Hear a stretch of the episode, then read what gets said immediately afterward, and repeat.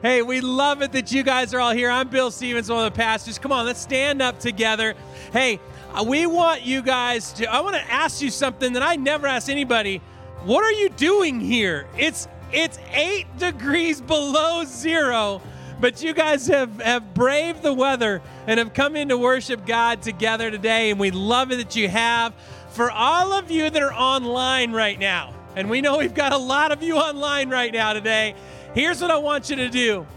Go grab your favorite cup. Get put some coffee in there. Put some orange juice in there. Go get your bible because we're going to be spending time in the word today.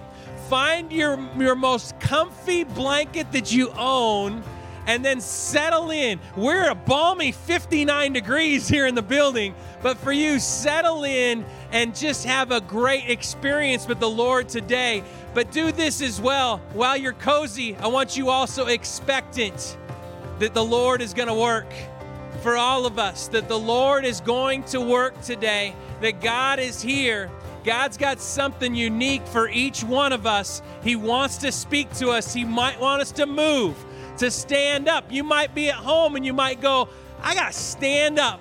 I got to sing some songs because the Holy Spirit is working on my heart right now. We know that God's doing that today. Let's worship the Lord together. Oh, it's so good to see your faces today. We invite you to enter in, like Bill said. Here we go. Let praise be a weapon that silences the praise be a weapon that conquers all anxiety. Let it rise.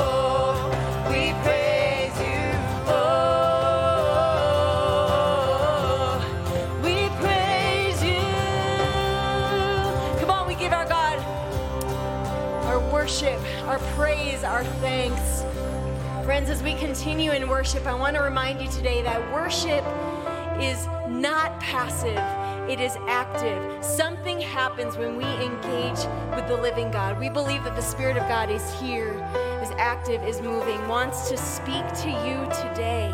And what we do in worship is we say, God, come have your way. Come have your way. So would you sing with us? Here as we wait seek your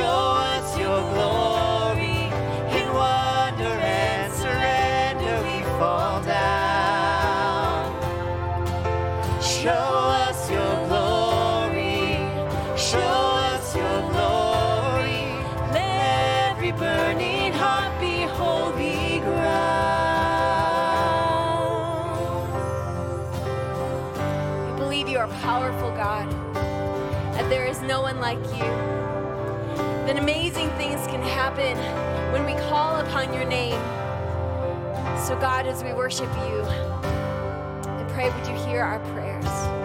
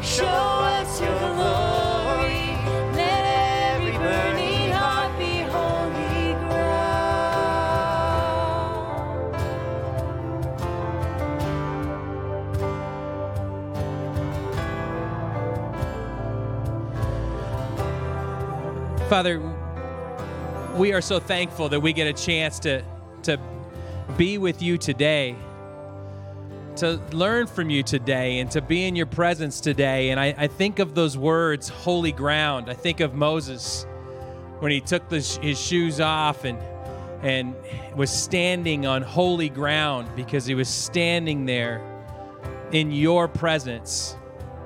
And to even think that you would be a God that actually creates holy ground right on our hearts.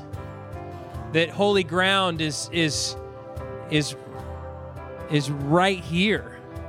It's right now. That holy ground is is is a place where healing can happen and holy ground is a place where, where life can be found, where loneliness can be, can be shown love. God, we are so thankful that you, that you give us holy ground right on our hearts where you are present. And we pray that today each one of us would recognize it, would hold on to it, to know how close you are and to know the work that you're doing there. We are thankful for that, Lord. It's in your name we pray. Amen. Go ahead and take a seat, everybody. Hey, before Maurice gets up here to preach, and, and Maurice is coming to preach today, and he's going to he's going to continue a, a series, or actually do a second part to a series that we've been doing um, since January. See, it, it, what we did is in January we started looking at the the early church we uh, we were Matthew, Mark, Luke, and John. Those are the four people that set out to write about the life of Jesus. And then from that place, Luke continued and started talking about the early church in this book called Acts. Well, we started looking at the early church. We started looking at the Holy Spirit that God introduced us to in Acts. And so we spent the, the last four or five weeks on that. But now what we want to do is take a deeper look now into some of the rest of Acts. We're going to look at a guy named Paul, who uh, uh, Maurice is going to unpack with you guys today his story and how Paul ultimately fell in love with who Jesus Christ was and then took that message to an unexpected world that said, I'm going to I'm going to help you all to know about this love. And the church the church just expanded and and and the world has never been the same because of it. And so we're going to spend some time in the next few weeks looking through some of those journeys. We want to put some pieces together between what was done, uh, between what was written in Acts and then the letters that Paul wrote. Because Paul was in Ephesus and Paul was in Corinth and he wrote those letters, but that's also what Luke writes about in Acts. And we'll put those pieces together. Maybe some of you, that might be a first journey into putting some of those pieces together in the New Testament. So we're really looking forward to that. Maurice is going to get us started with that. But before he does, just a couple of other things. Last few weeks, we've been talking about both Black History Month and this effort that we're doing with the Boulder, the Boulder Valley School District on, on, on putting books into, into the school libraries that would show more diversity than what has been there before. The Boulder Valley School District worked with our missions team on creating a huge list of books that would have better representation. I love the, the I love the words window and mirror There'd be a window into somebody else that might not look like you. And it would also be a mirror for somebody to be able to open up a book and say, hey, that person looks like me. And how powerful that is, and how inspiring that is, and something that maybe should have been done a long time ago, but we're able to do it now with the Boulder Valley School District. And so, if you want to be a part of this really important effort, Will you go online? You'll see it right there on our website. You can either donate to it or you can buy a book, and we'll make sure that we get it into the libraries of our elementary schools in the Boulder Valley School District. Okay, so so so jump on that if you get a chance to. Uh, we also want to talk to you guys about core groups. This is a season for us where we're going to relaunch and get going again more core groups. A lot of you are involved in core groups. These are these are groups of six ten people whatever that are that are sharing life on life with each other because we recognize that that's where growth really happens. That's where that's where you can dig a little deeper into the word but also you can share life with each other. You can talk to somebody else and say man isn't it hard to parent these days? Yes me too. You can do that and talk to each other about it and that's that's life on life. That's what jesus was doing. He shared with the masses, then he shared with individuals. He got together with a group of 12, and, and they just shared life with each other. And that's what we're hoping you guys would do too. If you went online right now, you'd see lots of options, lots of dates, lots of, of different um, um, choices that you can have around which core group you might want to get involved in. Consider that. For some of you, that's going to be a courageous step. In We Bought a Zoo, uh, there's, a, there's a scene there where he says, Man, it takes 20 seconds of extreme courage. This might be your 20 seconds of extreme courage where for the longest time you've said, No, that's not for me. And this one, it might be time for you to share life with somebody else and jump on in there and just try it. Just try it and see what happens, okay? One more thing before we get going with the rest of it.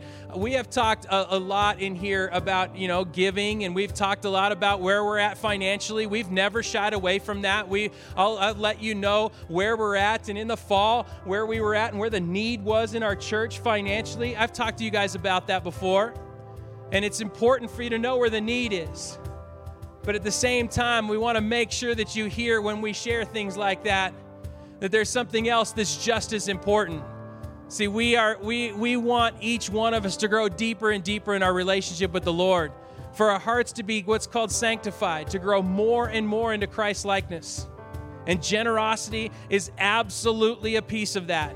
We know that God uses generous hearts and God takes generous hearts. He links generosity with hope. He links generosity with thankfulness. We see God doing things when, when He sees, okay, people's hearts are ready to be cultivated. And it happens in a lot of ways through generosity, and we love that. See, you might be giving to a need both in the church and outside the church, but just as important is what God's doing on your heart. And God loves that playground to be able to work in. So let's continue to be generous people with whatever the need is in and outside of the church, okay? Well, one of the things that, one of the ways that, that, that, that we use what you give, because you give to the mission of the church, is to bless other people and and we've got this really cool idea chris chris sturgeon is our is our congregational care pastor he's up here singing today but he's he's uh, he, he had this great idea to to help bless a part of our church that really needs it in this season. Will you listen to Chris and what he has to share, and then Mo is going to come up and preach for us. Hey, parents, as I've been moving into my new role as care pastor, I haven't been able to stop thinking about who are some of the groups of people in our church who have had the hardest time over these last whole bunch of months. And I can't help but keep continuing to come back to people who are trying to work, trying to parent, trying to homeschool, trying to manage way too many things at the same time. And then we, I've been racking my brain trying to think how can we help? We got a few things in the works, but I'm really excited to tell you about uh, something we're going to roll out just this week. And, and here's the deal if you are a parent of kids who you cannot leave home alone, we are going to offer you a free babysitting voucher. I know because of COVID, we've uh, we all have limited amount of people we let in our homes and our lives, so so I can't like invite you to bring your kids here and we'll watch them for you. But what we will do is we will pay for two hours of babysitting so that you can do whatever you want to do. If that's go out and read a book in a uh, coffee shop, if it's go on a date, if it's just sit silently in your car and cry for an hour, you do you but we see you. We understand how hard this has been. So, if you want to take us up on that offer, you're just going to email me at uh, heychris at ascentcc.org and just say, sign me up. I've got 50 two hour uh, babysitting vouchers. We will put the cash in your hand to pay the babysitter of your choice so that you can make a night for yourself. Well, good morning, Ascent. We hope that all of you get a chance to at least consider or to take advantage of that awesome opportunity.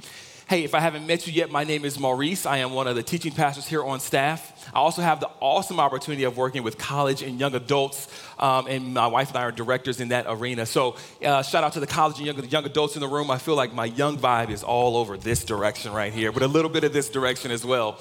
Um, uh, so shout out to all of you. It's been an amazing journey uh, walking with some of you, and uh, last semester was a tough one. So I just want to let you know that we love you and that we see you. Um, as we get started today, my name is, like I said, Maurice. Some people call me Mo. But beyond any of those titles, I hold one of the greatest titles of being a husband to my amazing wife, Aisha. Amazing, intelligent, Christ following wife that I adore so much. Uh, and in our family, we love love. So on this day of love, uh, I would be remiss if I did not shout out to my uh, amazing girlfriend, boo, future baby mama, like all of the things, okay? So shout out to you. Happy Valentine's Day, my love, okay? Uh, go ahead and clap for some love. Amen for love. I'm gonna get my kudos when I get my kudos. I'm gonna just say that right there, okay? I woke up this morning playing Teddy Pendergrass just to set the love environment, okay? Young people, y'all don't even know what Teddy Pendergrass is. That just went over your head, okay? But listen, today is not about Maurice's love life. Today is another day, it's another amazing day. And I think it's pretty special because we get a chance to start a new series on today. For the past few weeks, we have been in a series called Where Do We Grow From Here? We wanted to start this year off because we started off with thinking to ourselves in this season of transition and all of these different things. If this year is going to be a year that we lean into as a church, it's going to take some growth independently, but also corporately. So we start looking at what does it mean to be the church? We had a collection of talks of what that actually meant. It was around this whole idea of when we say church and when Jesus said, I will build my church, my ecclesia, my movement does it mean the same thing when we say church? Or we got to come to grips with there's some things that we got to reorient in our lives so that we can align with what it really means to be the church?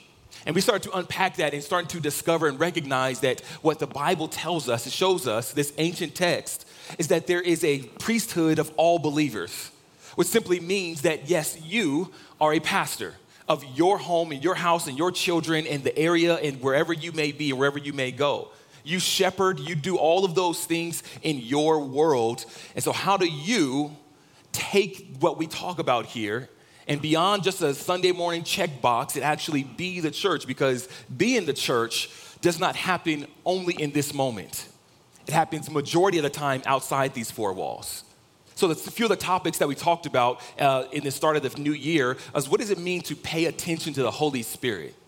And that book of Acts that Bill mentioned a little bit earlier, it's a doctor by the name of Luke that writes this, uh, his firsthand account of all the things that he's seeing happening in the first century church. And it's this explosion of what we see happen of miraculous signs and this spontaneous miracles and the Holy Spirit, God's presence, His breath in the earth impacting our world. So we start talking about what does it mean to pay attention to the Holy Spirit. We talked about what does it mean to take a step of courage. What does it mean to be courageous in our time? We talked about what does it mean to care for those, for people that are around us and in our world and loving our neighbor. We talked about what does it mean to be devoted to prayer because if we're going to be a people committed to Christ, we got to have communication with him.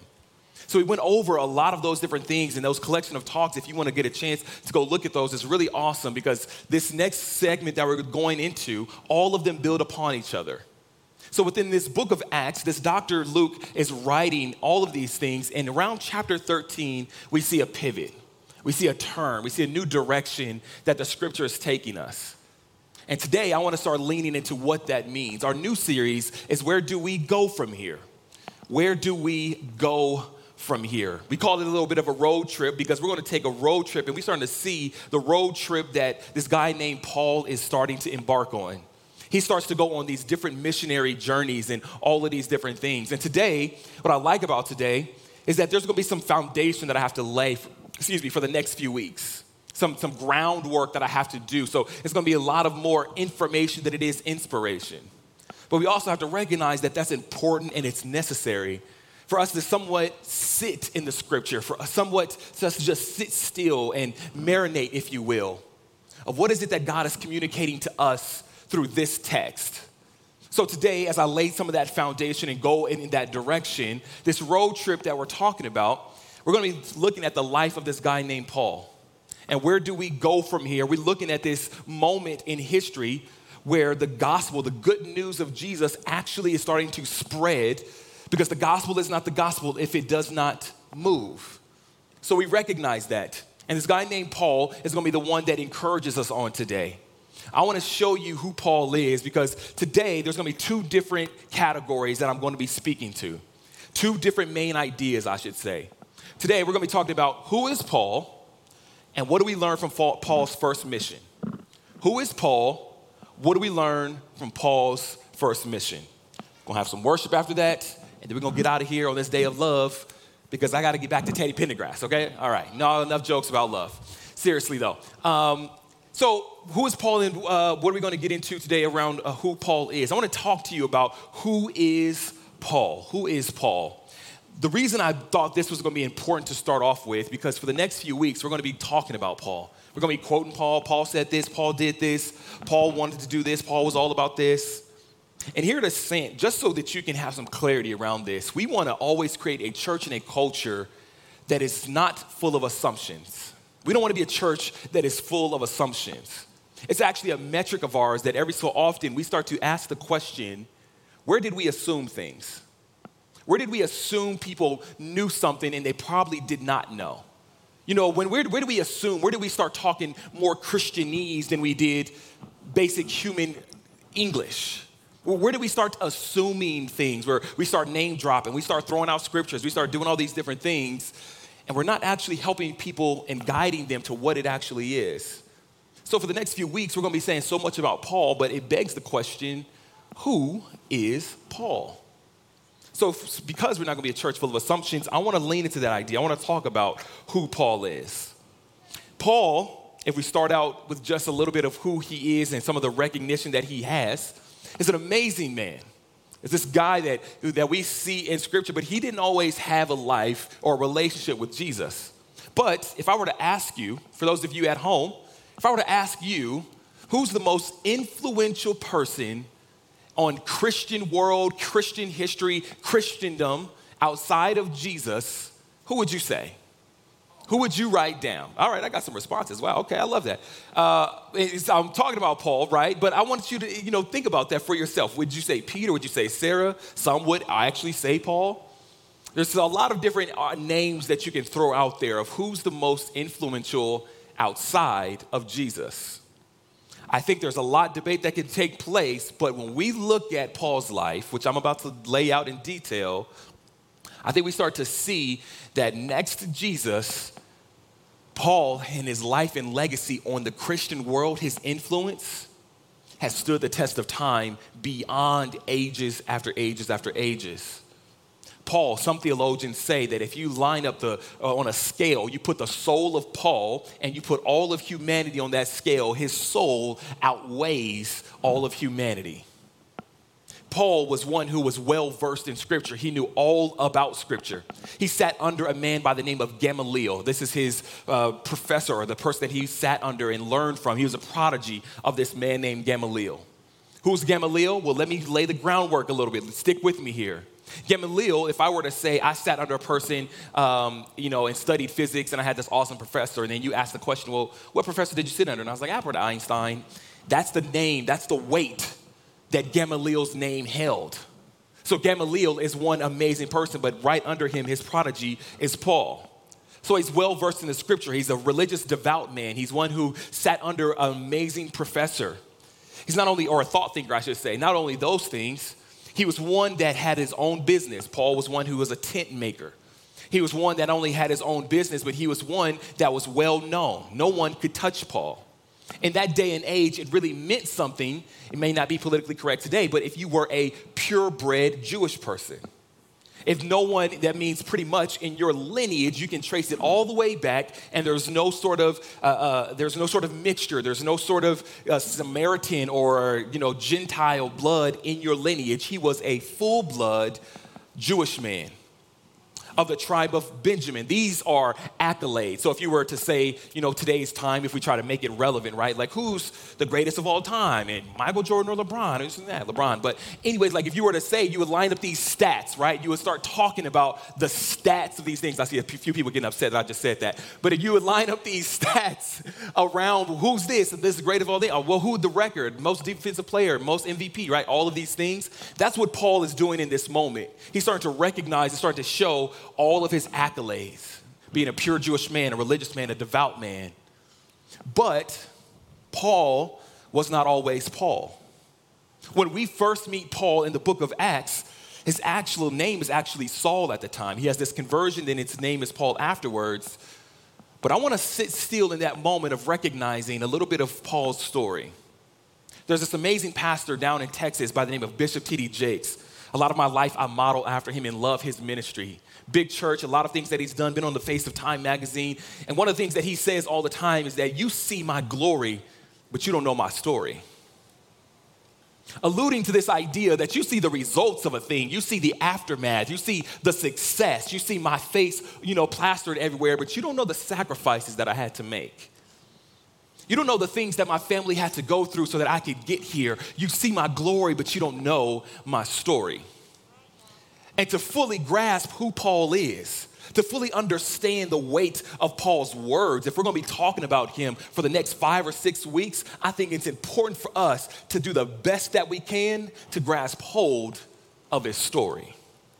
So when we meet this guy named Saul, we meet him in Acts chapter 7, verse 57.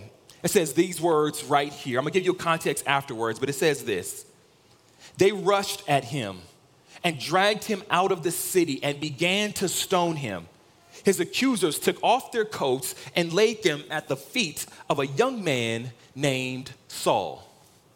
What's happening in this moment? This guy named Stephen, he's a deacon in the church.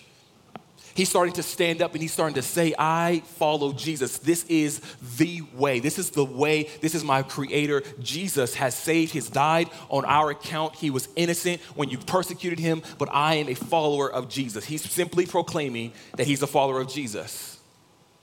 Simply based on those words, Paul is Saul at the time is a person who's going and killing Christians. Stephen meets Saul at this moment, and Saul orders the execution of Stephen. Simply based on him saying, I am a follower of Jesus, and Saul at that moment orders this execution. So, what is it saying here? What's it detailing? It's showing us that when they take off their coats, they're laying it at the feet of Saul, symbolizing that he is the one in charge. He is the one that's calling all the shots. Saul, at this moment, is sitting back, and let me give you some context if I haven't already. He's doing this in the name of God. Persecuting people who are Christ followers, Christians, in the name of God. I want to slow down right here just for a second because what we see in Paul's life that I think is important for us to recognize is that Paul was full of religion and no relationship. In Ascent Community Church, I want to be encouraged. I want to encourage you just for a second and be very clear that if you're a person seeking religion, Ascent is going to make you very uncomfortable. If you're a person longing to have religion in your life, Ascent is going to be a place of discomfort. Because what we know for sure and very clear is that what Jesus did not do is come all the way from heaven to die on a cross for religion. Rules and regulations without any sort of relationship. No, no, no, no. We, at Ascent, this culture and community that we are creating, are people longing and seeking relationship. How deceptive is religion when you're trying to do something in the name of God and you're persecuting Christians along the way? Religion has a way of blinding us to certain things. Paul, in this moment, just if you could sit yourself in this text, in this moment where he's sitting back as he's ordered this death to take place with his arms folded and they drop their coats at his feet, and he's sitting there satisfied, full of pleasure, knowing this is his order that just took place because he's doing it in the name of God. Religion has a way of being so deceptive that you will miss Jesus but think you're religious. Religion has a way of seeping in and making sure that we miss the mark. And I think what we have to detail in Saul's life is that Jesus is about relationship, not religion. And I think we got to be very careful that if we miss out on what Jesus is showing us here, if we miss out on what's taking place in Paul's life, we might be people who go around checking the box because we decided to go to church We gave a little money. We did all of the aesthetic things when it came to Christianity, but there's no depth, there's no relationship. We see this when we look at certain scriptures, and Jesus you say, as it talks about in the Bible, where people have done all these things and they get to heaven and they make it to Jesus' feet and they say, Look at all that we've done, Jesus. And he says, I don't even know you. But we prophesied in your name. We cast out demons. We, we, we, we sold all of our possessions. We went to worship night. We did all of these things. We, we decided to do these things, check the box because it felt good on a Sunday morning to come for an hour. And then, you know, we just left, you know, because we like to compartmentalize our life, right? Jesus, you can have an hour, but everything else is mine. So look at all the things I did. I gave to that toy shop. Jesus, remember that? And all the while, he's sitting there and the words detail that he's not longing for stuff for you to do. If you do a bunch of stuff and have no relationship, you're a person full of religion and not relationship. You're a Saul and not a Paul. This is important for us to hold on to. Now, I know we're walking on eggshells right now. The room is real quiet. Y'all good? Let's do a little check for the room real quick. We all good? I know we went deep for a second. All right, there we good. We're solid. We're solid. At home? You good at home? Okay. Give me a thumbs up out there. We went deep for a moment, but this is what we learned from Paul's life. Not only that, Saul does not stay Saul because Jesus has a plan for this man's life. So when I say Saul and I say Paul, they're the interchangeable. But you're going to see that there's a name change that takes place, and we see that in chapter 9. Let's read these verses right here. Acts chapter 9, verse 3. As he, Saul, was approaching Damascus on this mission, another mission to go kill another Christian, a light from heaven suddenly shone down around him. He fell to the ground and heard a voice saying to him, Saul, Saul, why are you persecuting me? And I think this response right here from Saul is so important for us to pause. He says, Who are you? Saul, in this moment, is deciding to do his own thing. Once again, he's living life according to the way that Saul Saul's terms and conditions. He's going about life doing things that he desires to do, thinking that he's uh, hitting the mark, thinking that he's doing all the right things. And in this moment, Jesus has a way of disrupting his own agenda, his plans. He thought he was doing something. He thought he was going to be going about life, doing his own thing, having his own parties, whatever it may look like. And Jesus steps in and shows him at this moment that my love for you is so great and I have a plan for you, but I need you to know why are you persecuting me? Well, why are you doing this to me? Because whenever you are doing things to people who are followers of Jesus, you are doing that unto him. So he asked him this question, and Paul's response, Who are you? I think it's very important for those of us at home as we think about that question, Who are you? I think maybe you've been there before, recognizing who is this Jesus? Maybe you've been a person who's been invited to church before and you came because you wanted to do a friend a favor and you just came, you decided, okay, I'm gonna go ahead, give up my, one of my Sunday mornings. You went about your day doing your own thing, and ever since then, for whatever reason, there's a curiosity of wondering who are you? Who is this Jesus that we speak of, that a community of people are so passionate about, that they give up their time, their money, and their resources? Who is this Jesus person? You ever been in a situation where you recognize or people starting to take notice of your life and they're saying something's different about you, something's a little bit odd with how you live your life? What, what, what is that? Who, who, who is this Jesus person that you're talking about? Paul, in this moment, is thinking to himself, who, who are you that you've disrupted my plans? Who are you that you have enough power and authority to knock me off my high horse, literally, and humble me to the point where I'm asking the question, who, who are you? Maybe you're a person out there right now and you're spiritually curious and you're starting to find out there's these things that's happening in your world and you can't shake the feeling of recognizing who is this person? I have a friend back home who says that Jesus came into my life, and the moment that he did, I didn't really believe all the stuff. But ever since I did, I couldn't really shake this idea of a person loving me beyond my faults.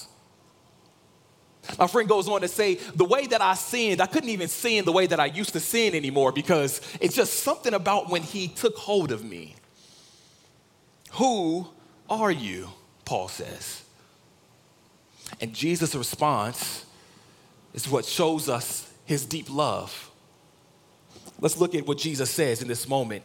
And the voice replied, I am Jesus. Very clear, very clear. I am Jesus, the one you are persecuting. But he doesn't hold him there.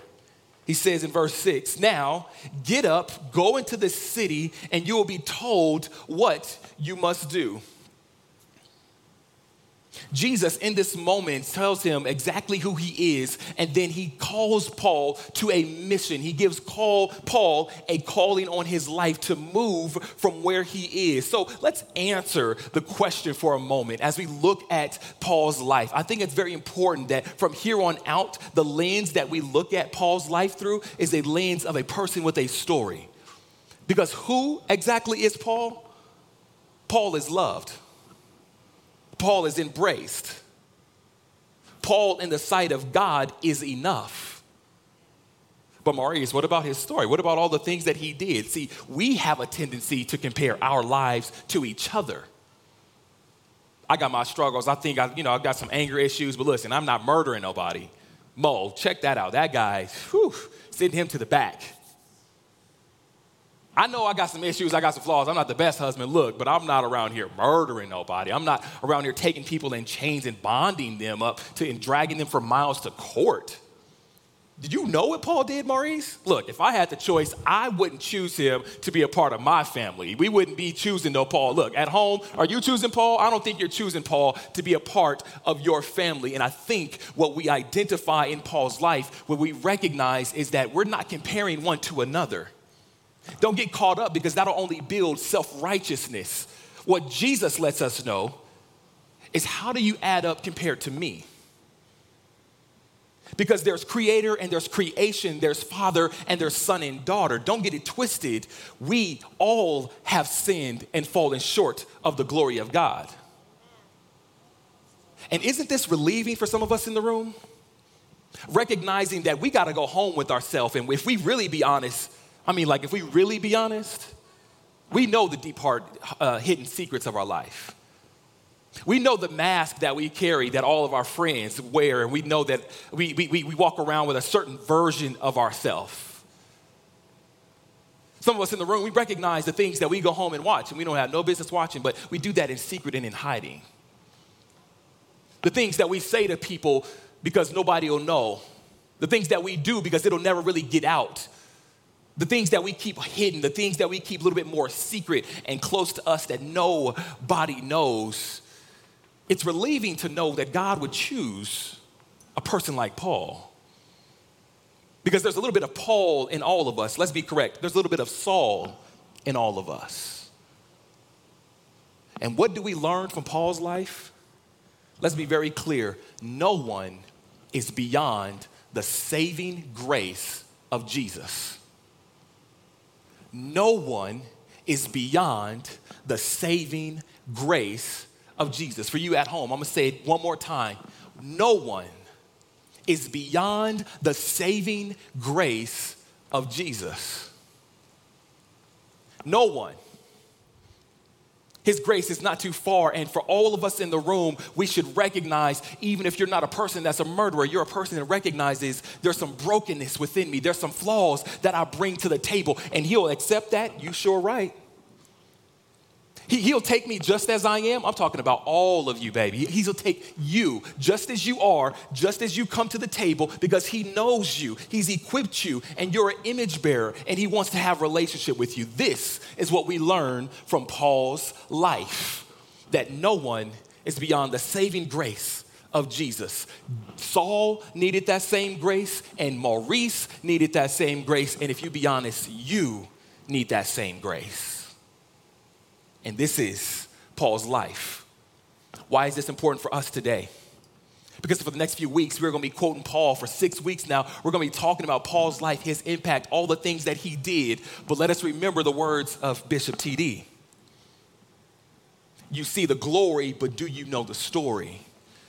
And that's what this morning is all about. To set the groundwork to recognize there's a story from this person. So when we start quoting Paul and we start talking about, look at the missionary journeys that he's been on and look at all the things that Paul has done, we can sit back and recognize if a person as wretched as Paul was can be called by God, chosen to a work, maybe there's some room for me as well.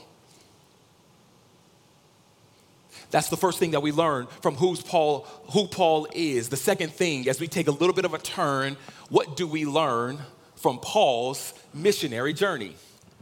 His first missionary journey, chapter 13 and 14 is what I'm going to be sitting in. Where do we learn from Paul's first missionary journey? I'm going to be sitting in, if you're reading your Bible, if you're taking notes at home, I'm going to be sitting in chapter 13 and 14. Verse, uh, chapter 15 is all about this amazing debate and this council where they come together and make a strong decision. It's an important story. I think you should really read that. Chapter 16 is all about Paul and this guy named Silas that are in jail, and God breaks them out in a miraculous way. Things that you can really lean into of how God is working in that first century church. And chapter 17 is where our Pastor Bill is going to pick up next week. So, but for us, 13 and 14 is where I start to think and start to resonate that his first missionary journey is where I think we have something to learn from. I brought up this map that I was, I was studying uh, Paul's journey, and I started to look at all the places that he went to.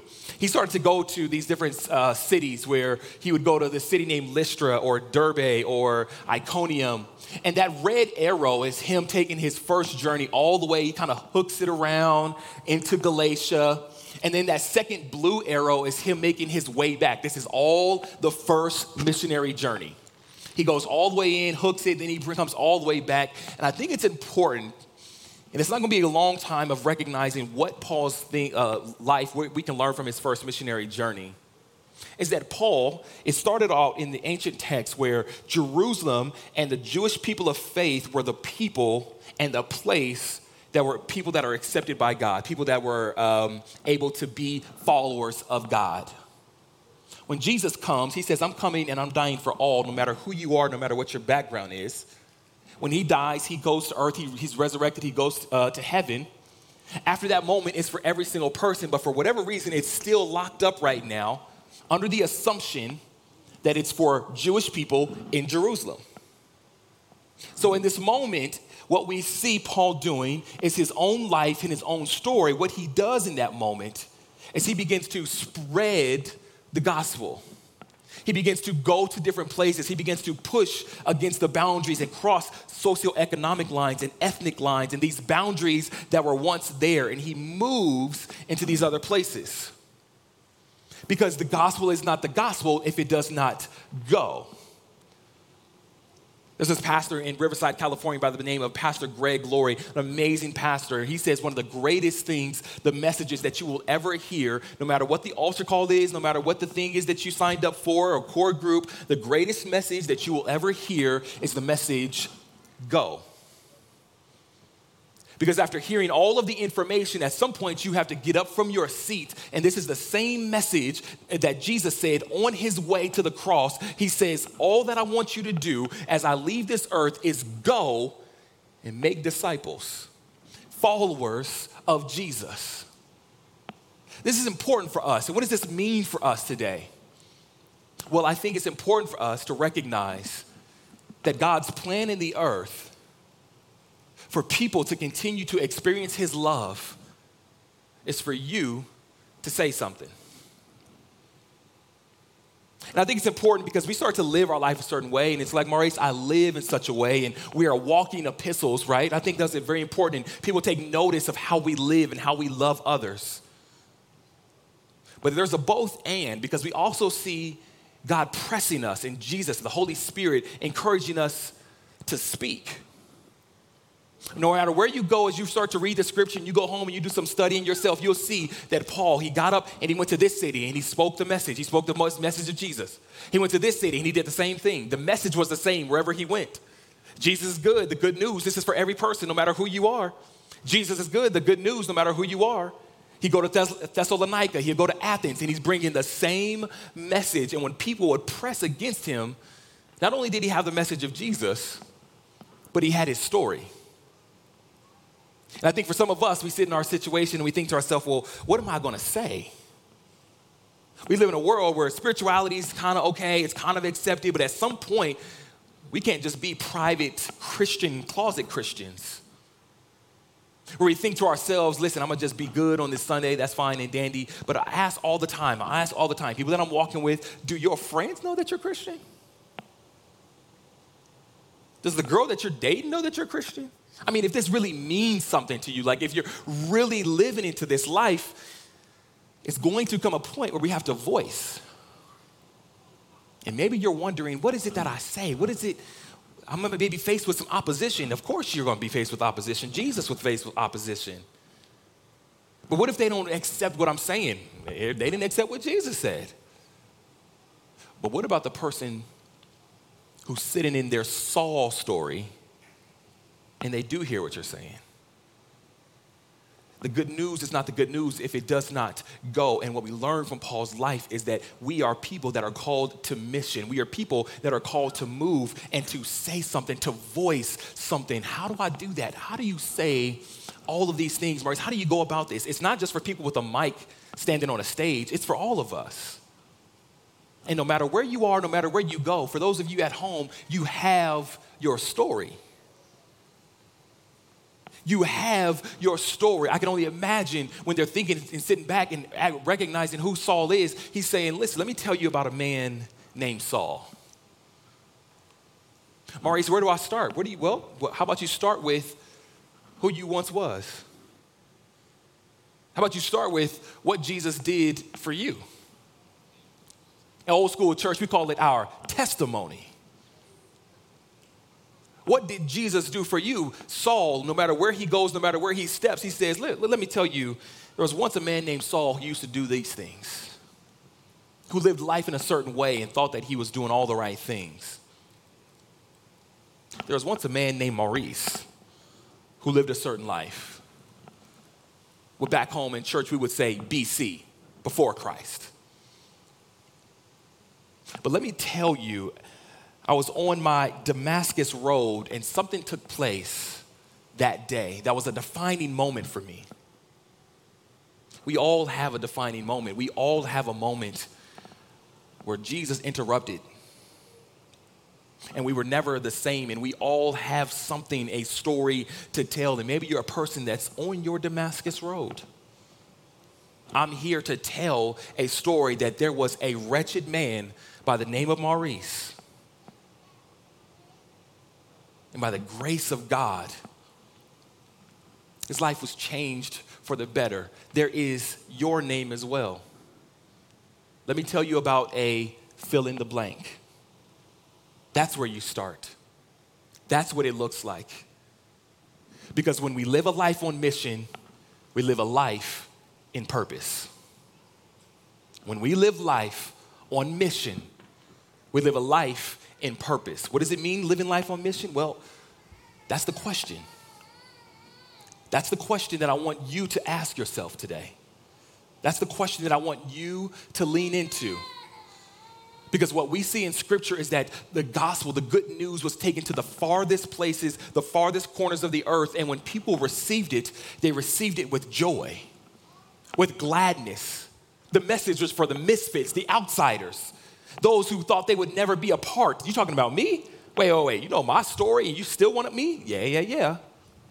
Wait, wait, wait. You mean to tell me you understand all the things that I just laid out to you and you still accept me for who I am? You still love me right where I am? This is the goodness that Jesus brings to us because we say we love unconditionally, but at most of us, we will recognize, all of us, if we're really honest, well, there's a point that a person can get to where we want to let our hands go. We want to throw our hands up in the air, and it's beyond all of the work and love that I can do. Jesus says, I'll go the extra mile, I'll take the extra step because you're worth dying for when we live life on purpose, when we live life on mission, we live life in purpose.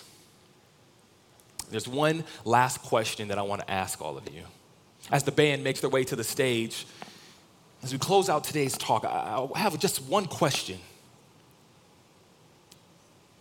as we begin to think about what this means for us, we talked about Paul's life and we talked about the background and sitting in that scripture of recognizing Saul's journey and that his saving grace is for every single one of us. As we sit in that moment of recognizing this is something that is inclusive, but it's not just for us to receive that grace and do nothing, it's for us to also live life on mission. The question becomes what is your next step? What's the next step look like for you? There's gonna be moments in this next series that we're on as we talk about where do we go from here, where we do a little bit of hand holding. We do a little bit more of walking alongside you to, to help you discover these different, these different moments in your own walk and in your own story. But there's gonna be this one, and I think there may be a few others after this, where we throw something out there to you that we want you to sit, excuse me, we want you to sit with. We want you to wrestle with that question. And in your own time, as you're driving down the street, go ahead, turn down the radio, and begin to wrestle with the question what's my next step? If my life is supposed to be a life that's on mission, what does the next step look like for me? Is that an area of forgiveness? Maybe that's an area of finding out more of what justice means. Maybe your next step is the next step of finding community because you don't need to walk in this walk alone. Maybe your next step is exactly what Aisha talked about last week of my intentional next step towards prayer. What is my next step? Because we're not called to be a people that are stagnant. We're not called to be people that are just sitting around. If we are going to be a community of people that take that first century church as the a prime example, we have to be a people that move. We have to be a people that speak. We have to be a people that live in such a way. We have to be a people that are all about the next step. Where is my next step? And whether you're a Christian or not a Christian, whether you're a person who knows Jesus or you're a person that's seeking Jesus. What I know for sure is there's a next step for you. None of us have arrived and the beauty of the next step is it's actually in the next step that we sense God's presence. It's in that next step that we hear the Holy Spirit's still small voice. It's in our steps. No matter how small or how big, that we get to recognize, that we get to see clearly, that we get to move from a Saul to a Paul, that we get to live life on mission. So, Ascent, I ask the question what is your next step? Take that question, and I hope you embrace and wrestle a little bit what that is. And what I can guarantee is that no matter whatever your next step is, Jesus is in that next step. If we have the eyes to see and the hearts to hear,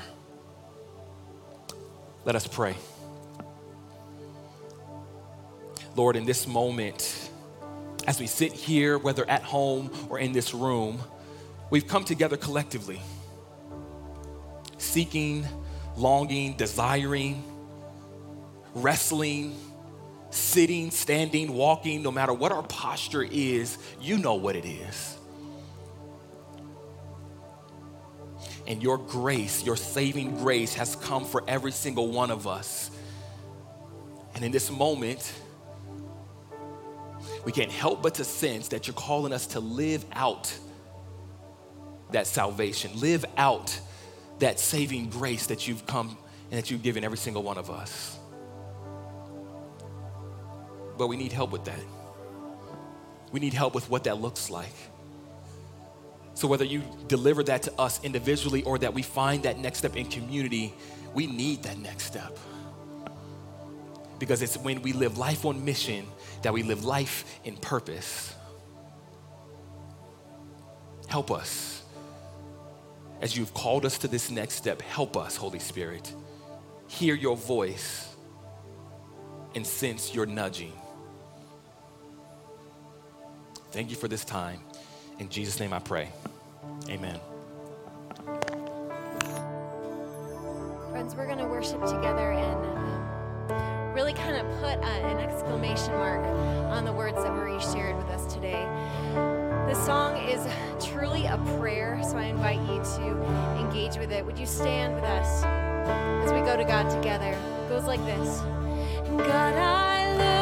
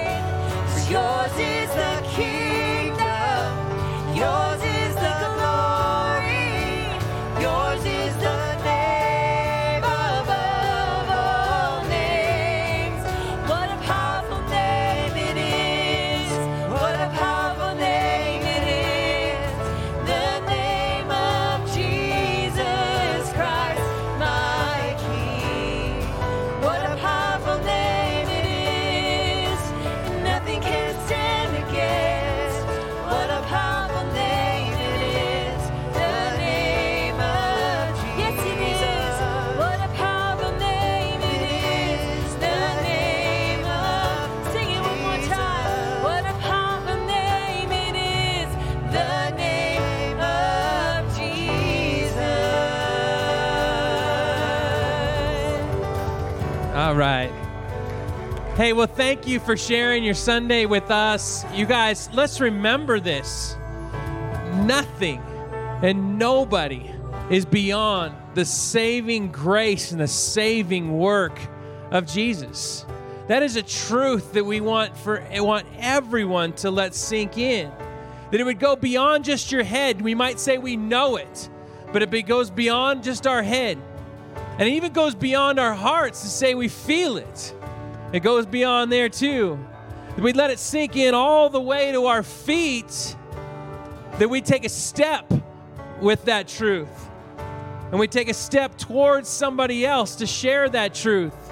That we would be the witnesses of this love that Jesus has for me, and that that would be the thing that would make me step towards something else.